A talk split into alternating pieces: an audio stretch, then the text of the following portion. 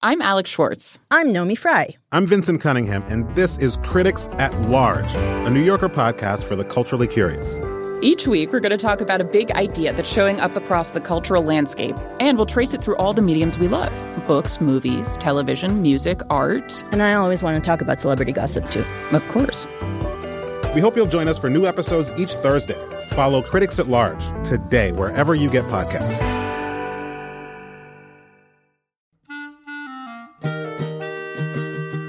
This episode of Livewire is brought to you by Progressive Insurance. Whether you love true crime or comedy, celebrity interviews, or news, you can call the shots on what's in your podcast queue. And guess what? Now you can call them on your auto insurance too with the Name Your Price tool from Progressive. It works just the way it sounds. You tell Progressive how much you want to pay for car insurance, and they'll show you coverage options that fit your budget. Get your quote today at progressive.com to join the over 28 million drivers who trust Progressive. Progressive Casualty Insurance Company and affiliates. Price and coverage match limited by state law.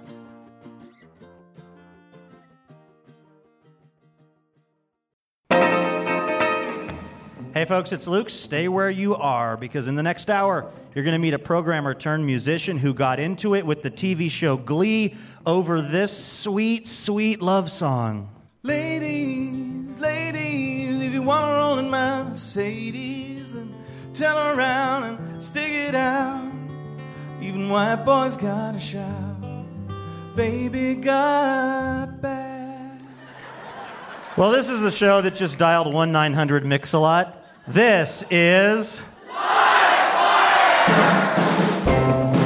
From the beautiful Alberta Rose Theater in Portland, Oregon, it's Livewire with writer and cartoonist Molly Crabapple, dessert chef Christina Tozy, and music from Jonathan Colton, plus our comedy troupe Ira Glass Houses, and our house band led by Mr. Ralph Huntley.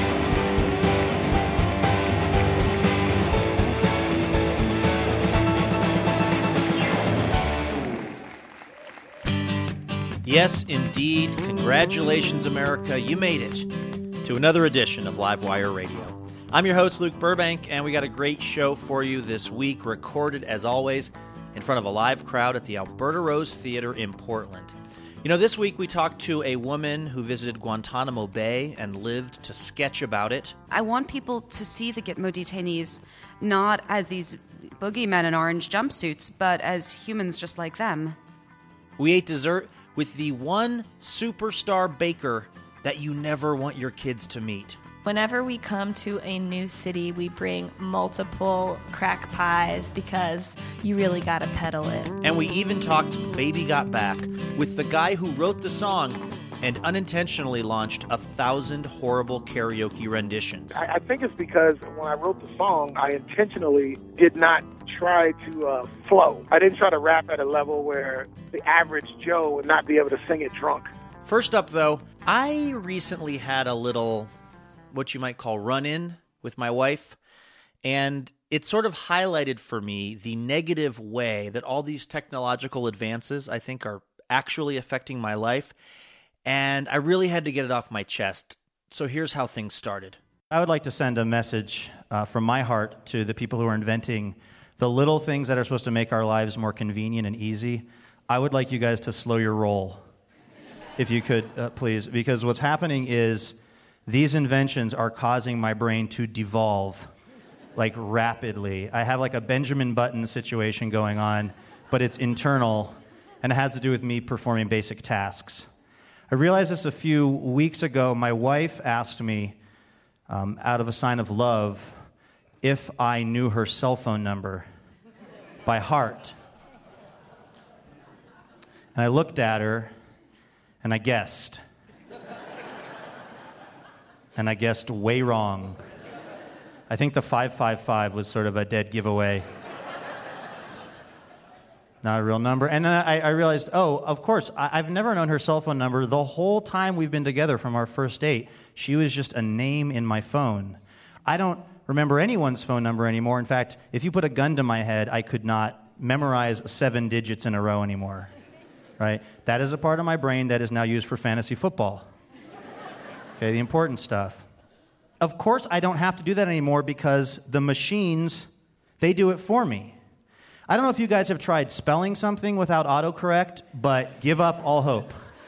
And hope is not spelled with two P's. Common misconception. You know, autocorrect is a very weird thing. Autocorrect is like Rain Man. Sometimes it is incredible in its abilities, and sometimes you're one letter off and it's like, hot water burn baby. I do this thing now when I'm trying to spell without autocorrect. I call it porky pigging. I write the thing, it's wrong. I keep writing it, and eventually I just have to pick a different word. I was trying to write spatula for 10 minutes. Eventually I just had to go with food picky uppy thingy. And you know, if trying to uh, write things with autocorrect is, is hard, trying to handwrite things is impossible at this point for all of us, right? Like, I have not given my mother a birthday card in years because I cannot handle the pressure of writing love ya bunches in my actual script. So I guess tonight I would just I would ask the the inventor people out there to please just slow down a little bit for me. My my ver var leaf var. I, hand wrote this last part. I'm sorry. Oh, yeah. My very life could depend on it. Okay, thank you.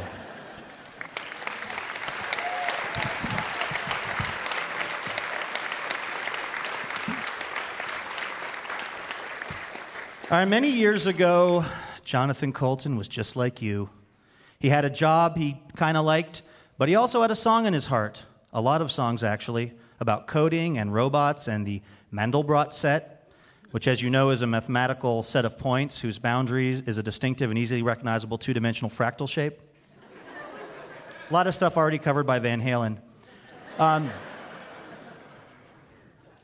Jonathan is now kind of rich and really famous, and even serves as the house musician for NPR's game show Ask Me Another Please. Welcome back, Jonathan Colton, to Livewire. Hello.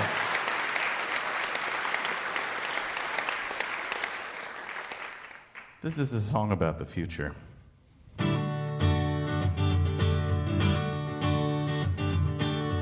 Last week I left a note on Laura's desk. It said, I love you, signed anonymous friend.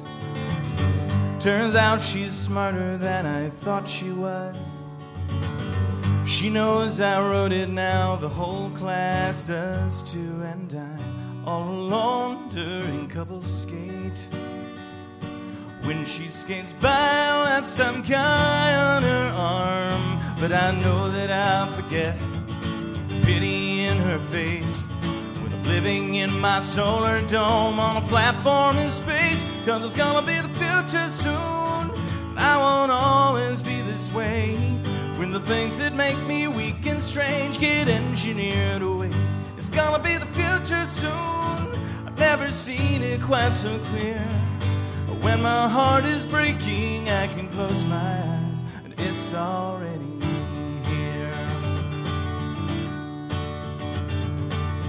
I'll probably be some kind of scientist, building inventions in my space lab in space. I'll end world hunger, I'll make dolphins speak. Work through the daytime, spend my nights and weekends perfecting my warrior robot race. Building them one laser gun at a time. I will do my best to teach them about life and what it's worth. Just hope that I can keep them from destroying the earth. Cause it's gonna be the future soon. I won't always be this way. When the things that make me weak and strange get engineered away, it's gonna be the future soon. I've never seen it quite so clear. When my heart is breaking, I can close my eyes. Already here on earth. They'll wonder as I piece by piece replace myself. And steel and circuits will make me whole but I still feel so alone until Laura calls me home. I'll see her standing by the monorail, She'll look the same except for bionic eyes. She lost the real ones in the robot wars. I'll say I'm sorry, she'll say it's not your fault, or is it? She'll eye me suspiciously, hearing the whir of the servos inside. She'll scream and try to run, but there's nowhere she can hide. When a crazy cyborg wants to make you his robot bride, well, it's gonna be the future soon, and I won't always be this way. When the things that make me weak and strange get engineered away, it's gonna be the future soon. I've never seen it quite so clear. When my heart is breaking, I can close my eyes. It's already here.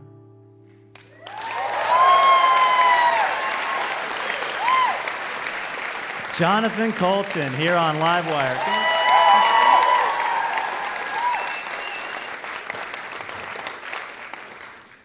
Can uh, we talk a little bit about this sort of semi-recent controversy where you you covered a Sir Mix-a-Lot song, That's right. and then the television show Glee stole your cover of that song and didn't credit you, That's correct. and then the internet exploded. That's pretty much what happened, although I'm not sure I should say the word stole, because they have a lot of powerful lawyers. I don't want to make anybody mad over there, you know. Uh, yeah, it was a surprising thing. Somebody pointed uh, on a fan site, a Glee fan site. Somebody had leaked a recording of a song from an upcoming episode, and it was, a, it was the Glee cast singing my exact arrangement of that Sir Mix-a-Lot song. And I could tell because the original Sir Mix-a-Lot song does not have a melody. And my version does. So what? I mean, what was the resolution? Uh, you know, it's one of those things where there's some complicated legal issues involving copyright. Uh, they, they never said anything publicly about it. Privately, they said, uh, We believe we're within our rights to do this, and you should be thankful for the exposure, and we're not going to pay you, and we're not going to credit you. Good luck. And, uh, you know, I went a few rounds with some attorneys, and ultimately it came down to do I really want to be in a protracted legal battle with the Fox Corporation? I don't see that, how that can go wrong. Yeah. Uh, so I opted not to do that. Instead, I did a kind of protest thing where I, I, I took my song, I renamed it uh, Baby Got Back in the style of Glee, and I posted it on iTunes for sale. And uh, all of the proceeds from that track uh, I gave to uh, charities, uh, to It Gets Better and uh, uh, VH1 Save the Music Foundation.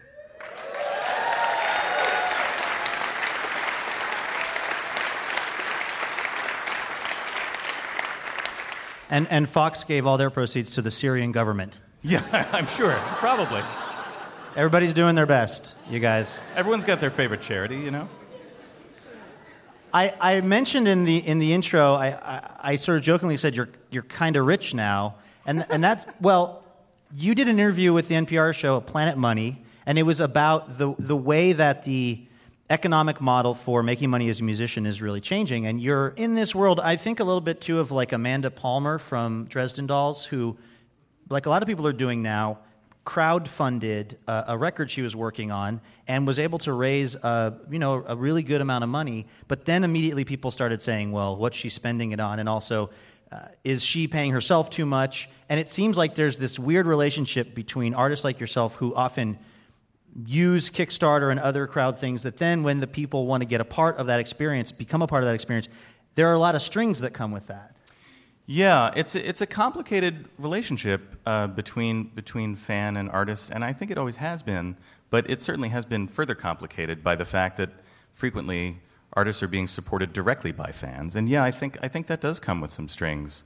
Uh, you know, I think you need to you need to give back. So it's very important for me to to to give back in that direction to fans and to and to talk to them on social media or or uh, uh, to be with them after shows. You know, it's an important part of the uh, circle of life in the music Mhm. business. You know. I really think of you as the Mufasa, raising a digital Simba. Yeah. Actually, was that the monkey that did that? I don't know. Who can remember all those animals? Um, you also were one of the, the pioneers of this notion that What geeks should really be doing is getting together in their bathing suits on the high seas and celebrating each other's strength. Why did you think that would work? Yes. Uh, well, you're speaking, of course, of uh, Joko Cruise Crazy, my annual fan cruise. Yes, I am. Uh, yeah, uh, you know, it was an idea to get all the fans together in one place and have kind of a convention hangout thing. And it seemed perfectly ridiculous to do it on a cruise ship, which is one of the most ridiculous places you can be. Uh, and yeah, it's funny. All the all the nerds all the nerds show up uh, very pale and not really prepared for the Caribbean sun. But we have a, we have a fine time. It's a, it's one of those things where it's just really nice to be together with them. It really is a lot of fun. Jonathan Colton, ladies and gentlemen, also known as Joko. He'll be back in a few minutes. All right, just hold on a quick minute. We're going to hit pause on the live part of Livewire. It's Luke. I'm at my house in Seattle now. And this whole Jonathan Colton versus Glee thing really struck me because it's really just the latest act in the very long, kind of strange life of the song Baby Got Back. I like big butts. And I was thinking about it because I actually know the guy who wrote the song. His name's Anthony Ray. You probably know him as Sir Mix a lot. And so this week I gave him a call. Hello.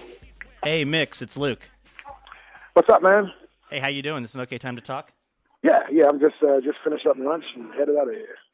Hey, so um, we had this guy Jonathan Colton on the show, who I think you know, right? Who Yeah, that was that was weird. It was like it was Glee. Glee stole a song from a guy that actually legitimately used it, and then Glee cleared it. So I, I don't know how that how that worked. What did you think of his version? I thought it was pretty cool. I mean, it was amazing how much traction it gained. Um, there are a lot of versions of it out there. His was uh, probably the most unique in that he wasn't trying to just imitate what I did. How did the idea for this song actually come to you in the first place? Um, for me, it was it was really a, a, kind of a knee jerk response to a an ad campaign launched by Budweiser back in the day. Um, I remember the Spud McKenzie uh, girls. This is not really what guys like, and so I said, you know what? I'm gonna just do a song and kind of poke fun at the establishment and just talk about what guys, most guys that I know, really like, which is curves.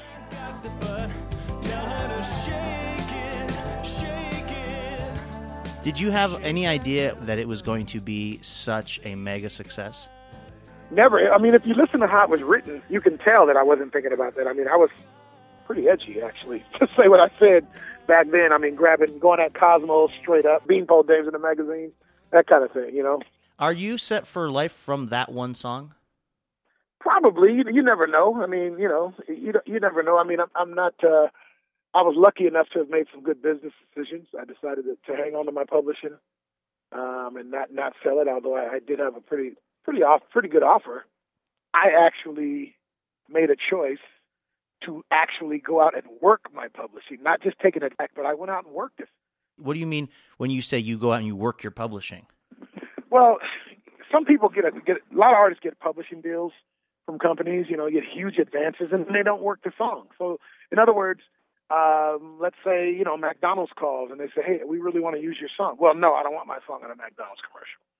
Um, hey, can you redo the song because we're trying to do a, a cute little thing for HBO? No, I don't want to do that. And they become so proud of their songs, they actually act like they're Mona Lisa paintings. Or it's just it cracks me up how some artists take themselves so serious.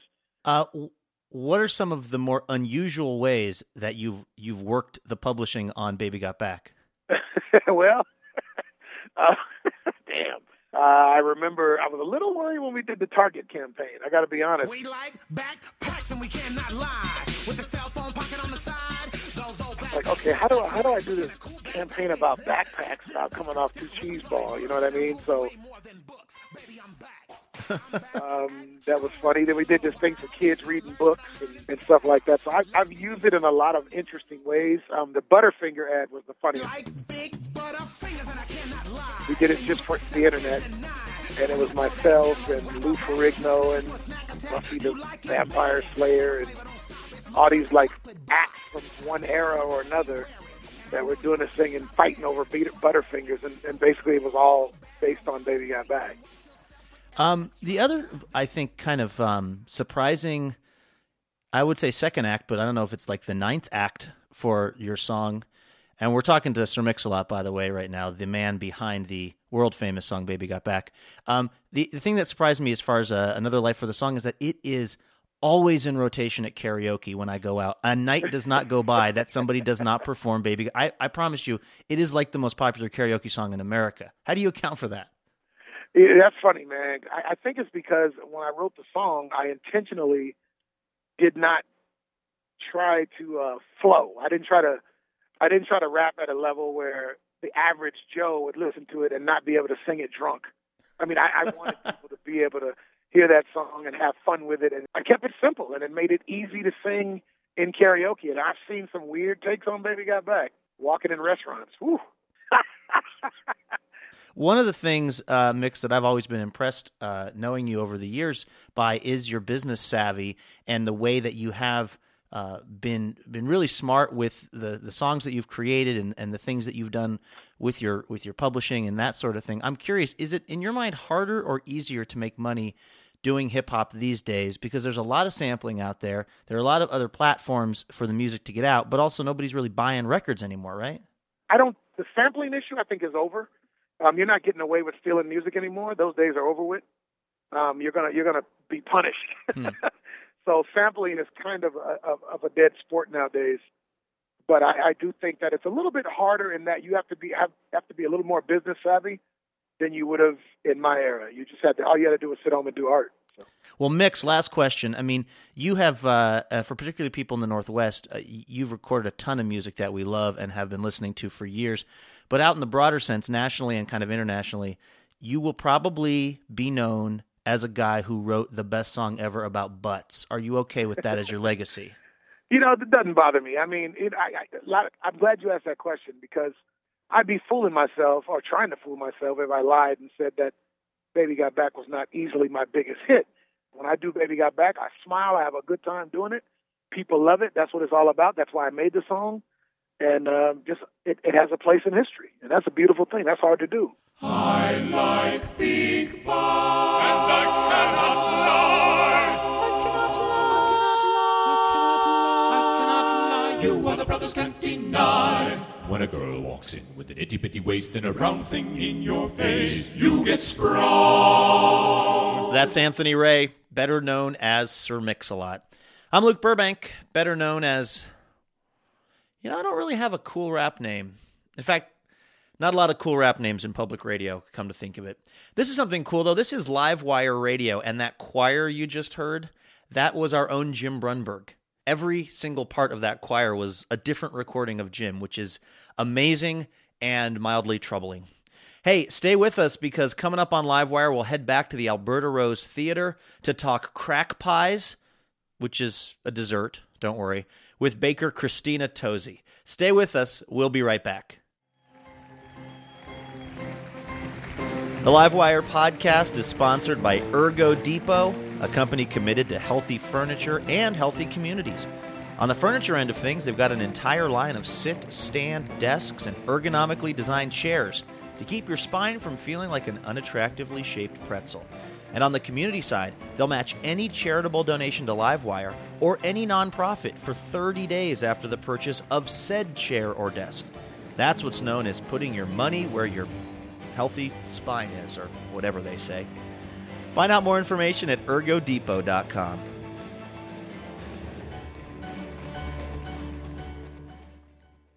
Welcome back to Livewire. Rome, 142 AD.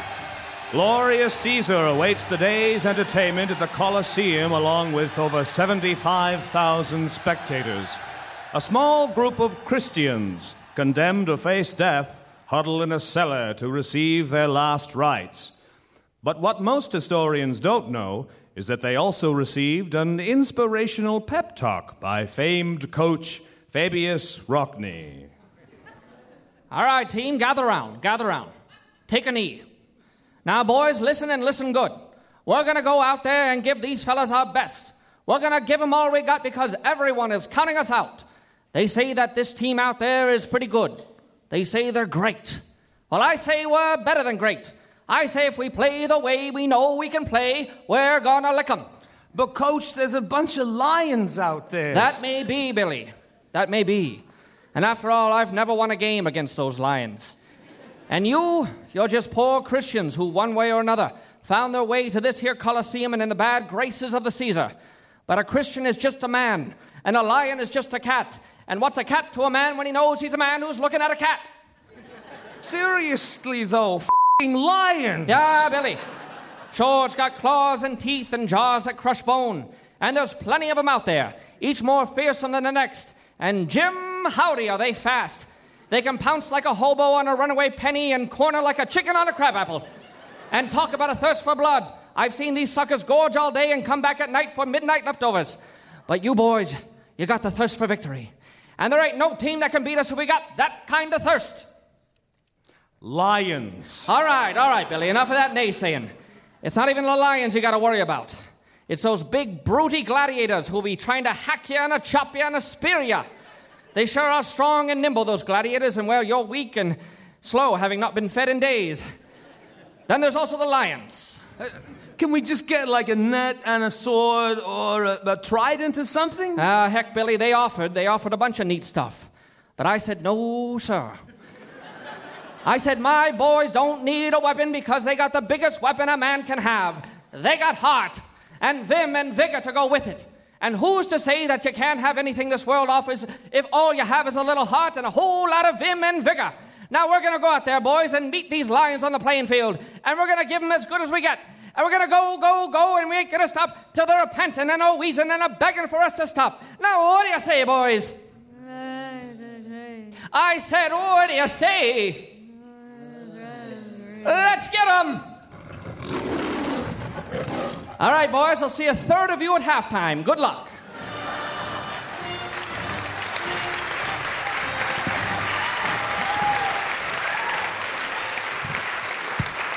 Sean McGrath and Andrew Harris from our sketch troupe, Ira Glass Houses. That's what they're calling themselves this show.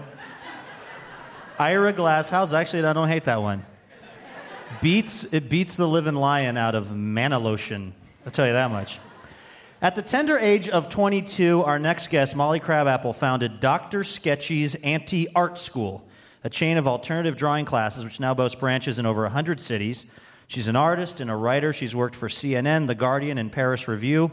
Her latest project is a series of drawings from her trip to Guantanamo Bay called It Don't Get Mo Better Than This Inside the Dark Heart of Guantanamo Bay. Please welcome Molly Crabapple to Livewire.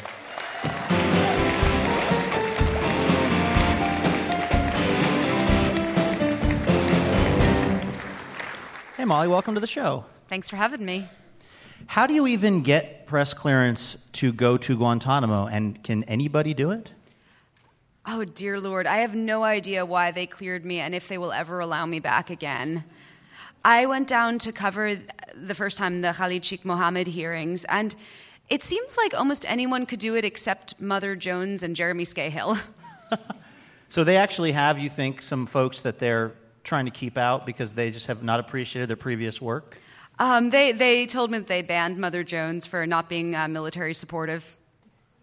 What, what surprised you about that place that we've heard so much about, but very few of us have been there? So, when you go down there, it's like this sort of very normal American town that even has a gift shop with Caribbean kitschy merchandise. But then there's like a prison off, you know, to the side that they all try to ignore. And uh, I mean, walking around that place, was it as, I don't know, scary as you imagined it? Was it as isolated? I mean, how did it add up with what your conception might have been going in? So, one of the strangest things about it is you go there and every single surface is covered with propaganda. The slogan of Guantanamo Bay is honor bound to defend freedom, and it is written everywhere. Every single wall has posters saying, practice operational security, you're on the battlefield, the enemy is watching. And there are like pictures of iguanas with machine guns and like the word liberty and barbed wire around them. It, wait, um, wait, are we, are we arming iguanas?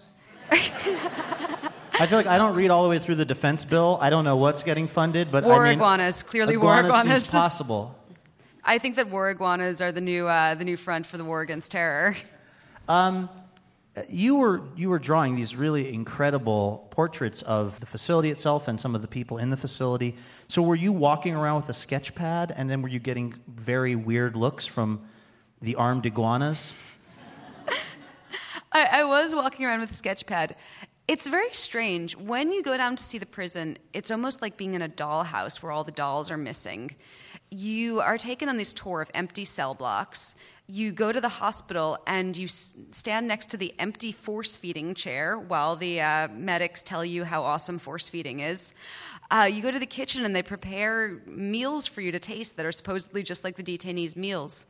But you only get to see the detainees themselves for seven minutes through like a one way mirror. Uh, Are you allowed to ask them questions or talk to them, or do you just observe them basically? You kind of watch them like zoo animals. You're not allowed to speak to them at all. They have banned the detainees from any contact with the outside world except um, quarterly phone calls with their family. Is it possible, you think, for journalists to get, whether they're drawing uh, portraits or writing about it in any of the publications that aren't Mother Jones, um, is it possible to, for them to actually get a sense of what's going on there with all of the restrictions? You know, I don't think so. There are some like amazing badass journalists who have been going down there for 12 years and maybe they have like super secret ins. But at best, I feel like you can just cover the strangeness of that place because there there are no objective sources on anything. There's just like on one hand, the army Everything is awesome. These detainees are lucky to be here. They have more chances to enjoy themselves than at home direct quote. And on the other hand, you have uh, their lawyers who are like, everyone is a saint. Mm-hmm. Well, that's what I wanted to ask you because uh, you've been down there, you've been closer to the uh, to the sort of story than a lot of us. Who do you think is in there? I mean, are these guys are they terrorists? Are they all innocent guys? I mean, who's down there? There are definitely some people who are terrorists. Khalid Sheikh Mohammed is down there, the mastermind of the USS Cole bombing. But according to the chief prosecutor, we're only ever going to charge 20 people. So that means there are 144 people who the US government never plans to charge with any crimes. Some of them, I think, were kind of like low level Taliban guys. Some of them might have, you know, been foreign fighters who were like fighting the Russians and stayed on. Some of them are absolutely innocent. Um, the reason we got so many innocent dudes there is we dropped leaflets in Afghanistan offering uh, $5,000 bounties for anyone who a random Afghan civilian said was a terrorist. I mean, because there are a good number of guys in there who the U.S. has found not guilty, but they can't be released because of jurisdictional issues and I guess no one to take them back. Yeah, one of the big things is that the majority of dudes that we've cleared there are from Yemen. And we're desperately afraid to send dudes back to Yemen because we think, oh no, even if they were in Al Qaeda at first, they'll join Al Qaeda now because they're really angry. And so yeah, Yeah. we, we might have we might have pissed them off. Um, so even though this is this is ridiculous, the recidivism rate is actually crazy low. But we have them in this bizarre legal limbo. As best I can figure out, the U.S. is just hoping that everyone ignores this until the guys die. What do you think you're able to convey with your with your portraits? Because a lot has been written about it, but but I, I would say that looking at your pictures, it really it brought it home in a real different way for me. I want people to realize that these these guys are human, and a lot of these dudes have essentially been kidnapped. They've been brought here. They've been put in a position where they can't prove their innocence, or if they do prove their innocence, it doesn't matter. And then they're just they're stuck there. They're stuck there forever. It's this bizarre Kafkaesque nightmare. And I want people to see the Gitmo detainees not as these boogeymen in orange jumpsuits, but as humans just like them. Would you would you ever go back to Guantanamo if you got the chance? And follow up question: Have you ruined the chance of ever going back there by what you've created from your time there? I, I might go back there. It's a really intense experience, and I, I do feel like I've covered the aspects I can. But m- maybe I, maybe I would go back. Um, I don't know if I'm going to be allowed to go back. The Department of Defense was very angry at me for that article. In fact, a DoD official called up my editor advice and um, was very upset with him because I quote made him look like a tool. Based on how you depicted him in one of your portraits? based on how I uh, based on how I wrote about their treatment of journalists. He said that I portrayed the uh, Guantanamo publicists as insincere. Uh, well, Molly Crabapple, thanks for going down there. Thanks for your work, and, uh, and thanks for bringing this stuff to our attention. Thank you so much. That's Molly Crabapple, ladies and gentlemen.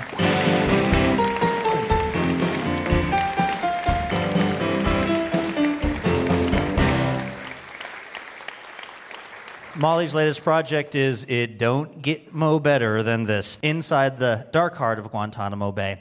Livewire is sponsored in part by Laughing Planet Cafe, providing locally sourced burritos in an optimal burrito configuration, which, if you didn't know, is tortilla tightly wrapped around other food. So good, so close. More information at laughingplanetcafe.com.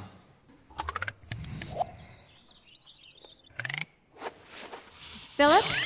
Yeah, honey. Uh, Philip, I, I need to talk to you about your gaming habits. Just just a sec, honey. Okay, Philip, you're not listening. Th- third door down. I've been holding this in, but I need to say it. I'm I'm totally paying attention to whatever it is that you're talking about right now. They're right by the it's right by the beans. Okay, how about this? How about you explain to me what is going on in your Sims game? Oh, thank you for finally asking. Uh, I just finished building an exquisite oriental tea pavilion, and I put some fragrant peach trees around the perimeter there, and I've got some complimentary lattice work planned for the south wing later. Uh huh. And how long has it been since you mowed the lawn? We have a lawn? I mean, of, co- of course, we have a lawn. We have a lawn. Of course, a lawn. We've got one of those. Stop saying it's lawn. a lawn. Okay. Stop it. All right, moving on. Can you tell me how many pizza boxes are in the bathroom right now? Uh, Just a rough estimate. About three? Seven. I counted. And 15 in the living room. Okay, and your point is? Philip, you have created a gorgeous four bedroom French colonial utopia with a freaking tea pavilion in The Sims while our real life house languishes in squalor. Uh, sure, when you put it like that, it sounds bad. It sounds bad because it is bad. Look, when we moved in together, I had certain expectations when it came to interior decoration. I decorate. Look at the coffee table in your game. It's magnificent. A masterful application of joinery and staining. What is the wood made of? Oh, oh it's a teak you can only find in the Burmese rainforest after four seasons of drought have bleached it to a perfect dusky patina. Oh, cool. Yeah. And what's ours? It's a pile of pizza boxes. Sorry, what? It's a pile of pizza boxes. Yeah, a pile of pizza boxes that is starting to tip over, even now as we're talking. Do you see? Do you see it tipping? I want you to have eyes on this, Philip. Okay, calm down. All right, I, I- I made the coffee table because I needed a nice space to write my dissertation. Philip, you went to clown college. In real life, but in the game, I'm getting a master's in Egyptology. Wait, is that your character studying now? Yeah. My God, look at your character. What have you dressed him in? Well, right now I've equipped a cashmere morning suit with this little French. It's unspeakably elegant. Well, I mean, it's nothing fancy. It's nothing fancy, but just a contemporary look with the classic lines of old Hollywood. Oh, it's a stunning silhouette, Philip. And what are you, real life Philip, currently wearing? A purple snuggie. The purple snuggie. You know, this isn't working, Philip. I think it's time for couples counseling. That that's actually not a good idea. Oh, really? Okay, here's the thing. My character already went to couples counseling with your character in the game, and it didn't go so great. My character? You made me a character? Oh yeah, didn't I show? Yeah, look, look right here. See, there you are. Uh, You're still stewing in the South Observatory. You gave me an observatory? Well, well, yeah, didn't you say you always wanted an observatory? She's so beautiful. Well, I don't have cheekbones like that. They're like the cliffs of Dover on a spring day. I always thought you did. Philip, well, that's sweet, but There's room in this purple snuggie for two. Mm, fine. Oh, can I ride a unicorn to work? Okay, now you're ruining everything.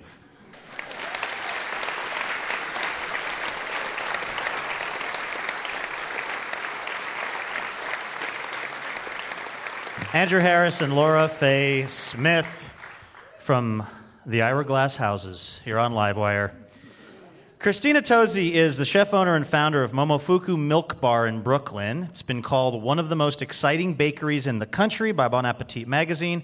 They're known for their delicious, unconventional treats like crack pie, compost cookies, and the best idea in human history cereal milk flavored ice cream. Your move, Nobel Prize Committee. Ladies and gentlemen, please welcome Christina Tosi and her snacks to Livewire.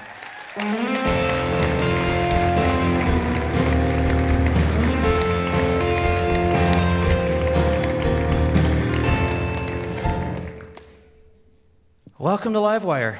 Hi. So, how do you do this? Uh, Did you just have a more developed sweet tooth than the average person? Does- overly, overly developed, if you ask my mom. really? Like, were you always into this kind of stuff? I think until the age of 18, all I ate was dessert. My poor mother. My poor, poor mother. I like remember the day that I first had a raw tomato and I was 18 years old. Can you imagine? You are really undercutting what a lot of parents are trying to do I know. with their kids. I'm really raising the bar for the kids, though. Do you have kids? I don't have kids. What are you going to let them eat when they're. I don't know. That's a really good question. I remember my mom trying to sort of force feed milk into my diet and the only way she could really I'm also very stubborn. So the only way she could really accomplish me getting a glass of milk into my bloodstream was through a bowl of cereal. And so the game was you could choose whatever cereal you wanted at the grocery store. And so we would have this kitchen cupboard full of every single cereal known to man. So I'm also a grossly um, overread pro at cereal. What makes the best leftover milk? You know, it depends on my mood. If you ask me right now, I'm going to say Lucky Charms. But some days it's Captain Crunch. In the morning, it might be Golden Grahams. Oh, yeah, that's Uh, cinnamon. Fruity Pebbles also makes a killer cereal milk, but our standard cereal milk at Milk Bar is actually made with cornflakes, which are pretty boring in the cereal department, but they really convey the theory behind cereal milk because it kind of tastes like frosted flakes. Arguably, it tastes like Rice Krispies or Kix. If you're a little bit of a hippie, maybe it tastes a little bit more like granola milk. So, cornflakes make a really great cereal milk. Yeah, the problem with the Captain Crunch milk is that it's full of blood from the roof of your mouth. You know, and so when you start to talk about cereal with people, I get really excited about the theory of cereal milk. When you start to talk about cereal with people, everyone starts to share the like deep down secrets that like you don't talk about unless you're like in your holy sweatpants on your couch. And it really is the truth behind Captain Crunch, where if you're really going for it, the roof of your mouth Yeah. is torn up. It's like a pothole. When, when I was a kid, my parents had these sort of weird rules about the, the kind of cereal we could and couldn't have. They didn't want sugary cereal. We were allowed to get Kix, right? But we were allowed to drink chocolate milk. So I would reverse engineer Cocoa Puffs with Kix and then chocolate milk. See, so everyone, I feel like even at a really early age, you have this really important relationship with food, and you have your own like mentality of what tastes good and how you're going to get from point A to point B and how to work around the rules. I would swallow lima beans. I take lima beans and like. Uh, take a gulp of uh, water and just swallow them down. So it was like I was never actually eating them. They were never like touching my, so that I could get to my bowl of cereal. But you do what you have to do when you're a kid so that you Do you still uh, tend to eat like that, or do you, having had your diet sort of You know, balanced out? I- we opened Milk Bar about five years ago, and up until that point, I was still eating like a teenage boy. Is like the only way that I can describe it.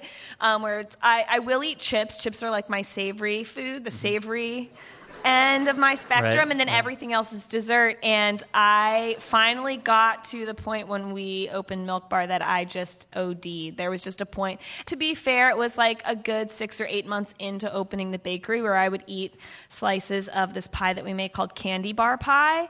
I would eat it for breakfast, lunch, or dinner. And after eight months of sleeping like two or three hours a day, I just remember waking up one day and being like, I feel so bad.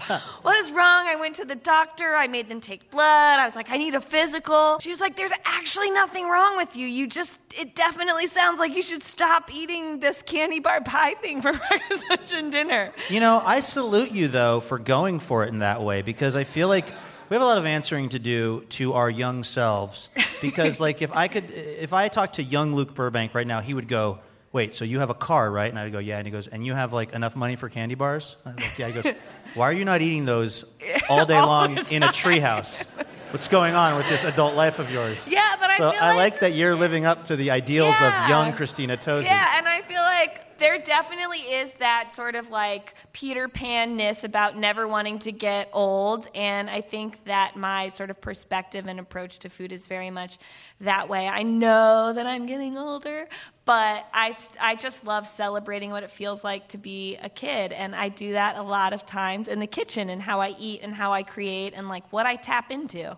I was going to ask you that because you know I've read you talking about your inspiration for this stuff, and it's sweet and delicious. But for you, it is really like a powerful way to connect with childhood, right? Yeah, you know, I so much of who I am from a food standpoint started with my food memories as a kid. I was raised by a mother and grandmothers that loved to bake, and through their baking, they nurtured and they shared, and they were these great, wonderful, powerful women. And somehow eating cookie dough is a great excuse to say I'm a really good, wonderful, powerful woman. But a lot of what I ate in my childhood very much shaped who I am today and my perspective on food and my perspective on life. And so I love tapping into that sort of child, those childhood moments. And no one's ever going to make a better oatmeal cookie than my grandma. And I, I tap into that. And we don't make an oatmeal cookie at Milk Bar, and we don't make an apple pie at Milk Bar, but we make an apple pie cake. So we take the inspiration behind an apple pie, and rather than competing with everyone's favorite childhood memory of that exact apple pie, we take it as inspiration to create something new, but in a vehicle that's still really relatable. We're talking to Christina Tosi from Milk Bar in Brooklyn. Um, you've brought something out. This is the famous Yes. crack pie. Yes, I brought you a slice of our um, dangerous, Do I dangerous do I eat this or, or smoke it in a glass pipe? it's up to you, I suppose. We serve it um, like a finger food at Milk Bar. We serve it by the slice. You eat it kind of like you would eat a slice of Brooklyn pizza. So right. Let me just describe this for people out there in Radio Land. It's it's actually pretty thin. Um, yeah, it's when you hear when you hear pie, you might think of something that's like an apple pie, but it's not. It's very dense. The, this feels like the most calorically dense thing Yes, it- I have it ever is. seen. I feel like if you found someone who had been floating in the middle of the ocean on like a wrecked ship, this is That what you is would what give them would- to give them nutrition of that would you know take the course of months to get. Okay, I'm going to take a bite of this. Do Uh, it. How so much? it has it's a ridiculous ratio of butter, sugar, vanilla, egg yolks, some heavy cream. I'm going to take a bite. Somebody's driving their Volvo in Austin. They just like want to kill some guy in Portland who's about to eat a piece of cake. Yeah. Oh my God, that is really f***ing amazing. That, uh, yeah. Can we just like pause this? I need I'm a minute need a with the private food. moment. Um, I, I read that you recently collaborated with a supermodel to make a gluten-free, dairy-free. Sure, I can't even read the rest of this question because it's ridiculous. Why would you do that? You know, we um, running a bakery in New York City is no easy feat, and I personally have no allergies. I, I can eat cereal all day for the first 18 years of my life and grow up to be big and strong. But um, opening a bakery in New York City, we didn't realize how many allergies and picky, picky eaters that there were out there. So we make these gluten free, dairy free cookies with Karlie Kloss, and she loves to bake, but she is in this industry where there is this intense pressure to eat healthy, but she still wants to have this sort of guilty pleasure. And so I thought it was like mission impossible, game on. Very stubborn. I'm also very competitive. So I was like, we're going to find a way to make the best damn gluten free cookie. And it's fun to create a gluten free cookie with, with this very high bar raised for the crack pie. And so we use our um, very, very guilty pleasures as bakers to find a way to make gluten free baked goods. Well, I'm sure that that cookie is as delicious as described, but I am really glad you brought the crack pie instead. Instead. and I'll just need to get the methadone pie um, when you get a chance because I'm st- starting to deal with some addiction issues. Uh, you're here for this thing called Feast in Portland, right? Which is a big food Big get food together. festival, yeah, put on by Bon Appetit magazine. And have you been distributing your, uh, your, your, your wares about town? yes, we have. We um, brought a bunch of cake truffles to the night market last night. We had a little conversation on chocolate this morning. And whenever we come to a new city, we bring multiple crack pies and birthday cake truffles because you really got to peddle it when you. Yeah. when we were backstage, our executive producer, Robin Tenenbaum, she didn't care what happened on the show. She just wanted to make sure we didn't eat it. all of the pie on stage. It was literally her number one concern. And you know what? You were totally right. It was a good move on your part 'cause it's amazing. Christina Tosi, thank you so much. Thanks for having me.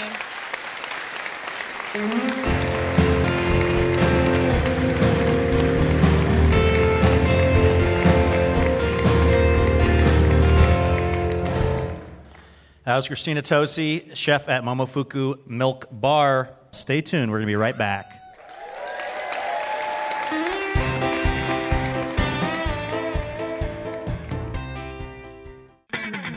Livewire is brought to you in part by Whole Foods Market, who know that healthy living becomes more of a priority in January after you may have accidentally eaten an entire gingerbread house last month.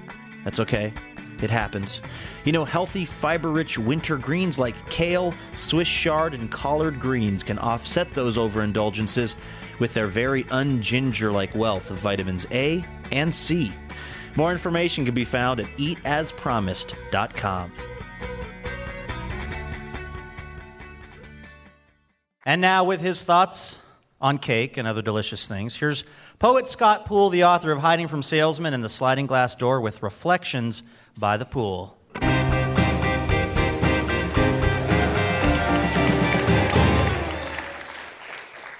This poem is entitled Why Cake is Kept Under a Glass Lid While Fruits and Vegetables Are Left in Open Bowls and Are So Quiet and Docile That They Often End Up in Still Life Paintings. because cake never frickin' shuts up. Hey, you, over there, kitchen citizen. Yes, you eating your pile of bland sadness on that dirty stoneware. Observe this slice in my side. It's a doorway, a succulent portal to escape the vapid failure of your life. Outside, as the dying owl of your life lands on the skeleton of the winter oak, you can be harbored instead inside in my moist molecular structure. Now you are not lost. You are an important scientist, and every molecule you discover is delicious. You just discovered scrumdigliatonium. In your world, if you have, let's say, a job working in a coal mine, it's dig, dig, and more dig all day. In my world, you can just say it and sit down in the dark and eat your lantern. I can show you a place where you can live if you can jump high enough in a cake cliff wall like the Anasazi Indians. You have a cake pueblo with a cake walk up to it, wear a cake suit, go to a cake job, and be naked by the red, red sunset, holding onto the delicate crumbs left of your life, and still be happy as George O'Keefe bringing a cow skull to the gynecologist. Because if you're naked, there's no worries. You just jump into the refrigerator. You don't even have to open the door. It's cake. And inside, waiting for you, more cake. Even the bad parts of the day are good. If you stroll into a spider's web, well, damn it, Wilbur, it's Charlotte. You can just enjoy the gossamer feeling of cake strands playing about your body all day. And you'll laugh when birds attack you and discover it tickles. And as your giggles fall about you, happy mice will nibble them and dance about you as if you were the sexiest maypole on earth.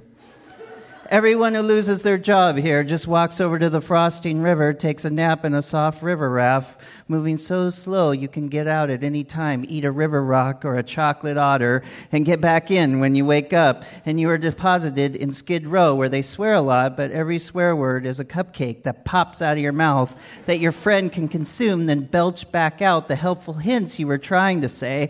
Like, if your leg turns gangrenous, you can just cut it off, and the cake doctor will bake you a new one and all your steps will be spongy and light, and your blood will be raspberry filling, and your eyes gumdrops, and your tongue a long, gangly rope. Remember, please keep that lid on, for the poem of cake has no end.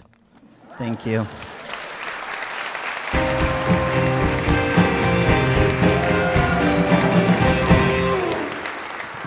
Scott Poole, Reflections by the Pool. All right, one more time, please give a warm live wire welcome for our friend Jonathan Coulton.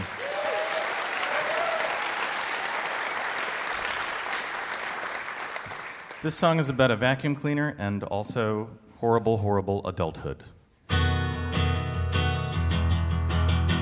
took the freeway out of town, found a place to settle down. Got a driveway and a swing set and a dog. You got your very own bathroom. I got my very own workshop in the basement. We sit around staring at the wall to wall. Take field trips to our favorite mall. Waiting for the day when all the kids grow up and leave us here. If you need me, I'll be downstairs with the shop vac. You can call, but I probably won't hear you because it's loud with the shop vac on. But you'll be okay, you'll be upstairs with the TV. You can cry, and I probably won't hear you because it's loud with the shop vac on. We hung a flag above the door, checked out the gourmet grocery store. I got a mower I can ride around the yard. But we haven't got real friends. And now even the fake ones have stopped calling. Maybe if you forget to hide the keys, I'll take a ride to Applebee's. Come home drunk on daiquiris and throw up on the neighbor's lawn. If you need me, I'll be downstairs with the shop vac. You can come, but I probably won't hear you because it's loud with the shop vac on. You'll be okay, cause you'll be upstairs with the TV. You can cry, and I probably won't hear you because it's loud with the shop vac on. I like the Starbucks here, that's better than the other one. Cause the other one's not as good. They really need to put a light here, cause it's hard to turn. It's hard to make a left turn.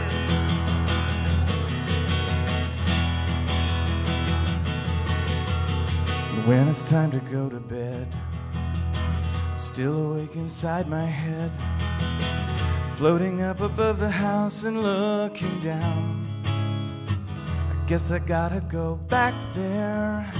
I guess there never was any other answer. And as the freeway hums, the cars go by, the headlights roll across the sky. Many miles away, and I can see them speeding through the dark. If you need me, I'll be downstairs with the shop vac. You can call, but I probably won't hear you because it's loud with the shop vac on. But you'll be okay, cause you'll be upstairs with the TV. You can cry, and I probably won't hear you because it's loud with the shop back on.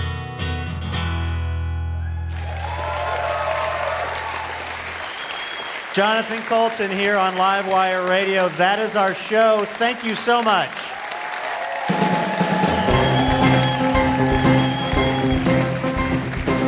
Our thanks to our guests, Molly Crabapple, Christina Tosi, and Jonathan Coulton. Our house band is Ralph Huntley, Jim Brunberg, and Dave Jorgensen. This show is made possible in part by our sponsors New Belgium Brewing Company, Whole Foods Market, Ergo Depot, Laughing Planet Cafe, and Burgerville. Additional funding provided by the Regional Arts and Culture Council and Work for Art, the Oregon Arts Commission, and listeners like you fine people. Hotel accommodations generously provided by the Hotel Deluxe. Our executive producer is Robin Tenenbaum. The show is also produced by Courtenay Hameister and Jim Brunberg. Our sketch comedy troupe is Sean McGrath, Laura Faye Smith, and Andrew Harris. Our head writer is Courtenay Hameister, with show writers Sean McGrath, Jason Rouse, Scott Poole, and me. Guest writers this show were Alex Falcone and Ben Coleman. Sound effects by Jason Rouse. Our technical director is Jonathan Newsom. Our house sound by Graham Nystrom. Stage management by Robin Tenenbaum.